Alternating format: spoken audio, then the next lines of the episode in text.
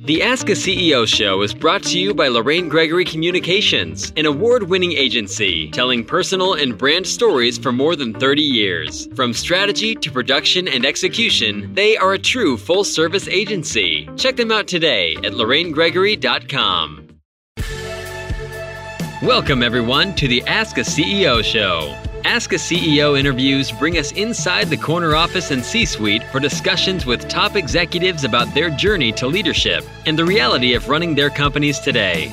Our host, Greg Demetriou, is the CEO of Lorraine Gregory Communications, an award winning integrated marketing company. He is also the founder of gregscorneroffice.com, the home of the Ask a CEO interviews. Greg has been in the business for over 30 years. He is a resource to the media, an invited columnist and speaker on marketing and business topics. Over the years, Greg has talked to hundreds of CEOs and executives about what it took to make it to the corner office and what it is really like being the leader of their companies. And now, he brings those conversations to you. Here's Greg now.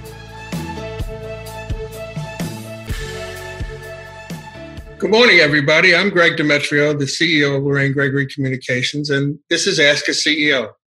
It's a show that tries to get us inside the C suite and understand what executives go through in their day to day operation of their businesses.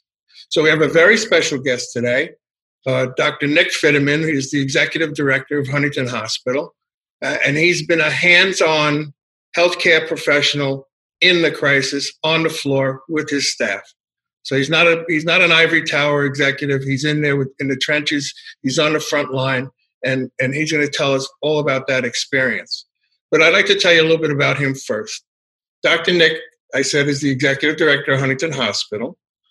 Uh, he's been in the medical profession for 30 years. He's been uh, at uh, the Northwell system and Huntington Hospital since 1992. He's held various different executive positions, including the vice chair of medicine for the entire Northwell Health System. He's been the chief of staff and the director of hospitalist services at Huntington Hospital. He's elected the governor of the American College of Physicians, the Long Island region. He was awarded a mastership by the ACP, and he's been recognized on their honor roll. He's a fellow of the Society of Hospitalist Medicine, a former president of that organization's Long Island chapter and he's been widely published with over 30 peer-reviewed papers uh, that have been published. Uh, he's been an invited panelist on prestigious national organizations, including the American Board of Internal Medicine, the Agency for Healthcare Research and the Quality, and the National Quality Forum. He holds a bachelor's degree from Stony Brook. He's got a medical degree from SUNY Downstate, and he's he completed his residency at Stony Brook. So he's a Long Island guy. All right. Welcome, Dr. Fitterman. Thank you for taking the time. Thanks, Greg. It's always good to talk to you again. You know, it's it's Huntington Hospital appears to have been in the eye of the storm in our region in Suffolk County. Um, and I know you've literally been on the floor with your staff, right, and treating the, the patients that were suffering from COVID 19. So if you could tell us what the reality was during that experience. Sure. Uh, first, thanks for that introduction. I hope my mother's listening. But uh, the so, so, it's interesting how this started in the beginning of March, Greg. That um, Huntington was the epicenter of the outbreak in Suffolk County. For the first two to three weeks of the pandemic, we were the epicenter, and that had to do with some hotspots that we recognized in Huntington Station and South Huntington. Um, as a result, we uh, we had a, a, very quick escalation in the number of COVID patients that we were caring for here at Huntington Hospital. We um, had surge plans in effect to more than quadruple our ICU capacity, the ability to take care of patients in intensive care units. we converted, we went from 20 to over 70 intensive care unit beds and had plans to go to 120 if needed. We had nurses step up like you can't believe. Our medical staff, our nursing staff, everybody who worked in the hospital marched right in. We did not have people calling out sick. They marched right in and to take care of these, these acutely ill patients. And the nurses had a higher volume of patients and they had higher acuity. So we had patients on our general medical floors that normally we would put in an intensive care unit. Uh, and they were rendering care on the floors and doing a great job. But um, make no mistake about it, it was um, it was humbling and it was challenging. And you were actually on the floor with staff treating the patients, yes? I did. I, I, had to oversee the command center, which was running 24 7. I, I still see patients one week a month. I block out to see patients. So for the first month of the uh, pandemic, I couldn't do that because I was overseeing the command center. Uh, but as the volume started to go down, I was able to put my white coat on and get back up, get back on the floors. I'm sure you were welcomed. I'm sure you were welcome. So we heard an awful lot from the beginning of the pandemic in terms of healthcare, the lack of personal protection equipment. Was that the reality that it was so short? I mean, you've heard conflicting things that people had plenty, they didn't have enough. What was what was your experience? So our experience was different from other health systems, and we're very fortunate here at Huntington Hospital to be part of the Northwell Health System. And the Northwell system was prepared for this. They started planning for this in early January. They revved up their supply chains. And at Huntington and at all Northwell sites, we were never lacking for want of PPE or ventilators. Yeah. That is not that cannot be said for uh, other health systems, even here on Long Island, where I, I, know personally I've spoken to physicians and nurses in the other health systems that were indeed lacking for PPE uh, we're worried about supply of ventilators. Mm. So now that the numbers have started to crest a bit, you have enough supply of PPE. But can you handicap the performance that you experienced in, during the height of the crisis in your hospital? Just give us a give us a, a flavor of, you know, did you guys get an A plus did you get a, an A minus? Where were we in that scope of performance? Yeah, I, I, would I would give the team here. Of course, I'm going to be biased, but I'm, I'm, I'm also I'm also my own biggest critic, always looking to get better. And I would give the team here an A plus, Greg. They did an unbelievable job. Um, if I walked you through this hospital at the peak of the pandemic on April 6th, we peaked here, where we had quadrupled our ICU census. The number of patients we had on vents were five times the usual number of patients we have on vents. Um, that there was no chaos, there was no craziness. If you walk through the halls of the hospital, you would have thought this was standard operating procedure, unlike and just like every other day, with the exception that everyone had masks on and and and more PPE than usual.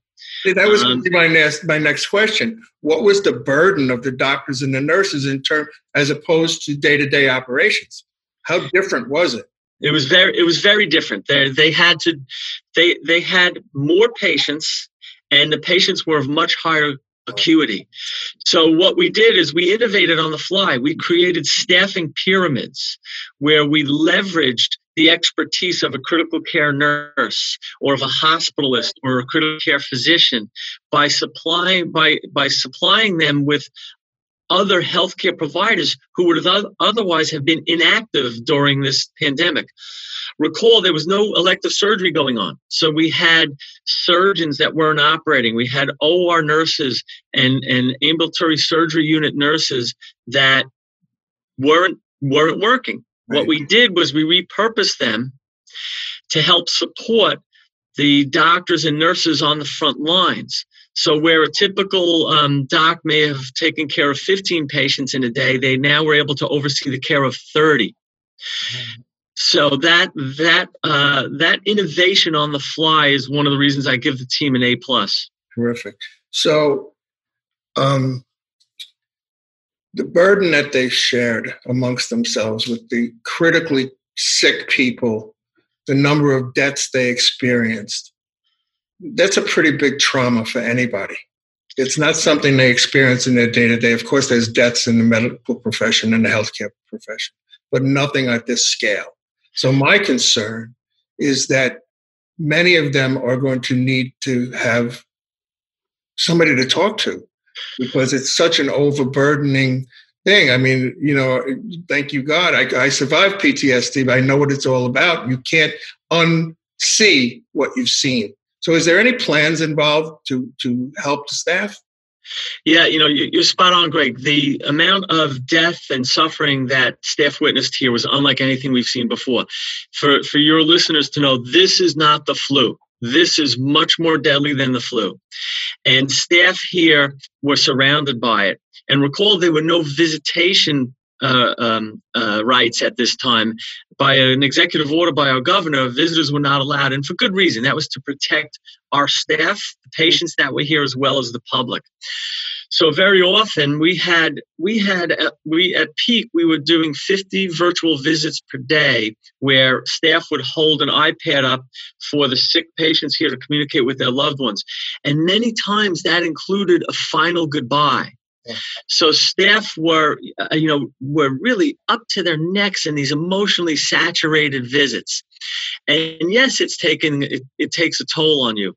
So we have an employee assistance program on site three days a week.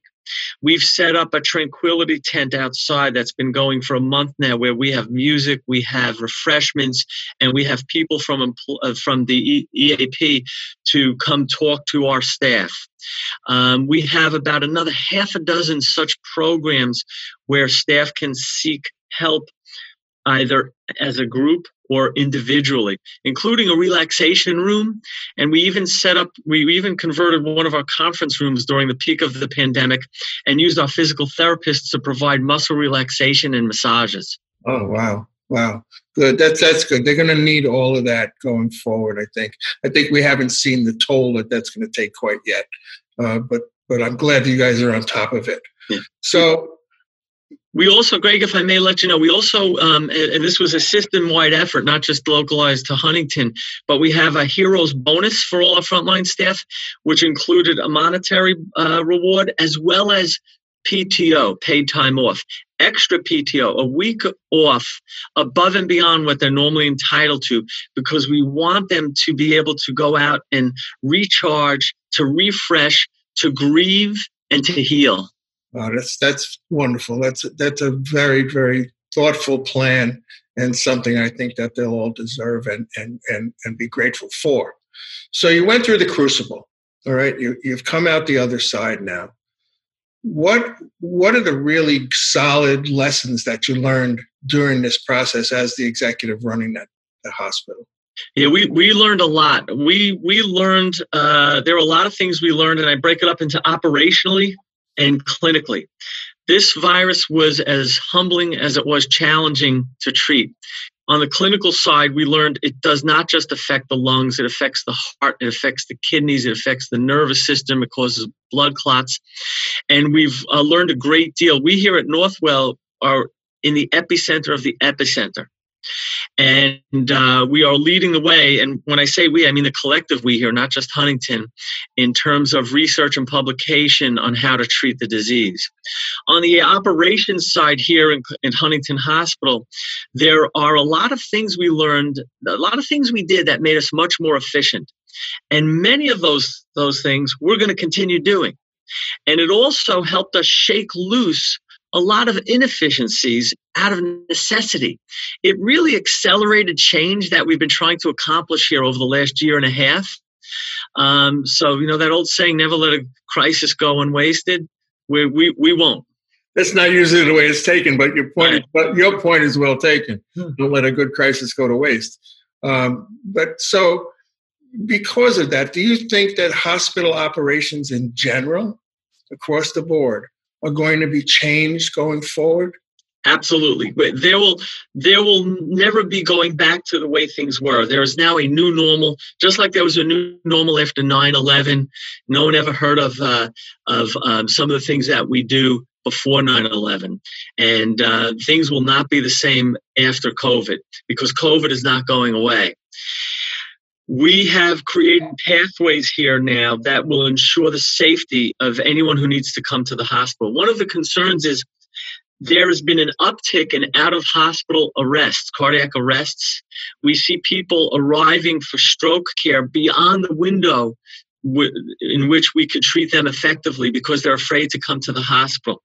Somewhere along the line, the message got twisted. The message not to come to the hospital during the pandemic was because we needed all the beds and all the staff to take care of COVID patients. But how it's been interpreted is don't come to the hospital because you might catch COVID. And that's not the case. We have pathways, safe pathways created such that patients that come in electively or for non COVID related illness will never cross paths with COVID positive patients. And we even have staff separate on COVID units and non COVID units. So we won't have the same environmental workers or nursing assistants crossing over from one unit to another. That's important information because people were shy of showing up. So yeah. now that things seem to be opening up again, you're able to start doing some elective procedures and so forth. Can you tell us about what the public should know in terms of coming to you? Yeah. The public should know that we've created these safe pathways, that they're more likely to catch COVID out in the community than they are here. And we have data to back that up. You know, our nursing assistants, our nurses, our medical staff here, we tested them all. We tested almost all 2,000 employees here with serologic testing to see who made antibodies to COVID, which would mean they had the disease. Because remember, over 80% of patients that get this don't even know they had it or they had something very minor. Yes. And what we found is the percentage of staff here that have positive antibodies is lower than what's happening in the community, lower. And think about that. They're surrounded, they were surrounded by COVID every day for two straight months. Exactly. You guys were in the crucible and you came out in, in almost like in a better situation than people who weren't. Our our critical care nurses, Greg, they they were taking care of the sickest of the sick. Their, the, the critical care units were filled, totally filled with COVID patients. 9% of them have antibodies to COVID. That's compared to 14 to 15% out in the community, 25% out in the city. So that tells us two things. One, PPE works, personal protective equipment. And that two, the pathways we've set up here to protect patients and non COVID patients and our staff absolutely work. Dr. Nick, I think you get an A plus, quite frankly, because what you guys pulled off was miraculous in, in, in just the operational side. Forget about the clinical side, just being able to service that many people and provide care for them. But the fact that your statistics show the job that you did, it, it just warrants praise. And, and, and I hope you take it from whence it came, I'm just a lowly community guy. I'm in your community, but I'm so glad you guys are there and I'm so glad you're running the ship. So now, without keeping you here all day long, I know you're a busy guy, but I do have a question that I've been asking all of my guests. In your vision of what's coming, A, when do you see the company, the country reopening? And B, what do you think that new abnormal is going to look like, or when we get to someplace that we would think is normal? I think we're seeing the fact that we the governor gave us permission to start doing elective surgery here is, in Suffolk County is testimony that uh, we're getting a handle on this. We're on the downslope of the of this curve that we're flattening. Um, I think as long as the public continues to do what they do, and and by the way, I have to thank the public. This was not something that we could have treated our way out of without the support of the public. And everyone out there that's wearing a mask, that is obeying social distancing. That's why we're succeeding right now. In addition to the healthcare being provided here, but we could not have done it without that support. So as the summer comes, as as restrictions start to loosen up, if we get too complacent, we will see a surge. It's happened in France, it's happened in China, it's happened in Singapore. And if we get complacent, we will see a bump up and the country will not open up for mo- many more months. So if we continue to obey social distancing, I could see us really being opening up by June, end of June. Mm-hmm. Um, but it'll look different. It'll look different. There'll be social distancing will remain part of that. Um, the new norm will be social distancing, and it won't get back to close to what you and I remember as normal until there is herd immunity and effective vaccination. And we're probably six to 12 months away from that. Yeah, I hope the I hope the uh, ambitious tests that were revealed the other day are successful, and we can uh, narrow that timeline a bit to vaccine. because I think that's the answer. We have to get that, like you said, herd immunity and vaccine. And then we can go back to our daily routines, what we know is normal, because this is abnormal. This social, we're not, people are supposed to be with people, supposed to be. I'm a gregarious guy. We, we kiss and we hug and everything else. And that is yeah. sorely missed. I haven't had a kiss from one of my kids in how forever long. It's almost like forget. Uh-huh. So those are the things that we need to get back to. And I think, quite frankly, you're correct. If we're cautious, if we do what's smart, and we don't throw it under the bus and say, I'm doing this anyway, if we do that united as a community, as a country, we'll get through this. It's going to take time. But we just need to look at where we were before this all started and make that our goal to get back to that in good health and and and well you, you got to recognize the people that we lost it's just tragic and and the numbers are just scary. Um, but it is what it is and, and and all we can do is pray for those people and their families. But going forward i think we need to get together and, and not um, be divisive in our mindsets. We, these rules came down from from people with good intent. Whether we agree with them entirely or not, we should follow them. All right. Because that's what's going to get us through. So I really, really, really appreciate your time. I want to thank you for your service to Huntington and the community and the hospital uh, and your staff. And please uh, relay that to the staff. Uh, we Will do. Very much for their service. And we thank you for sitting down with us today. Thank you, Dr. Nick. Thank you, Greg. Stay safe. You too. That's a wrap on another Ask a CEO interview. We hope you enjoyed the talk. We'd love to hear from you. Visit gregscorneroffice.com, click the Ask a CEO tab, search your favorite listening app, or view on YouTube. Click the subscribe button, and don't forget to like and follow us on Facebook. Until next time, goodbye from Ask a CEO.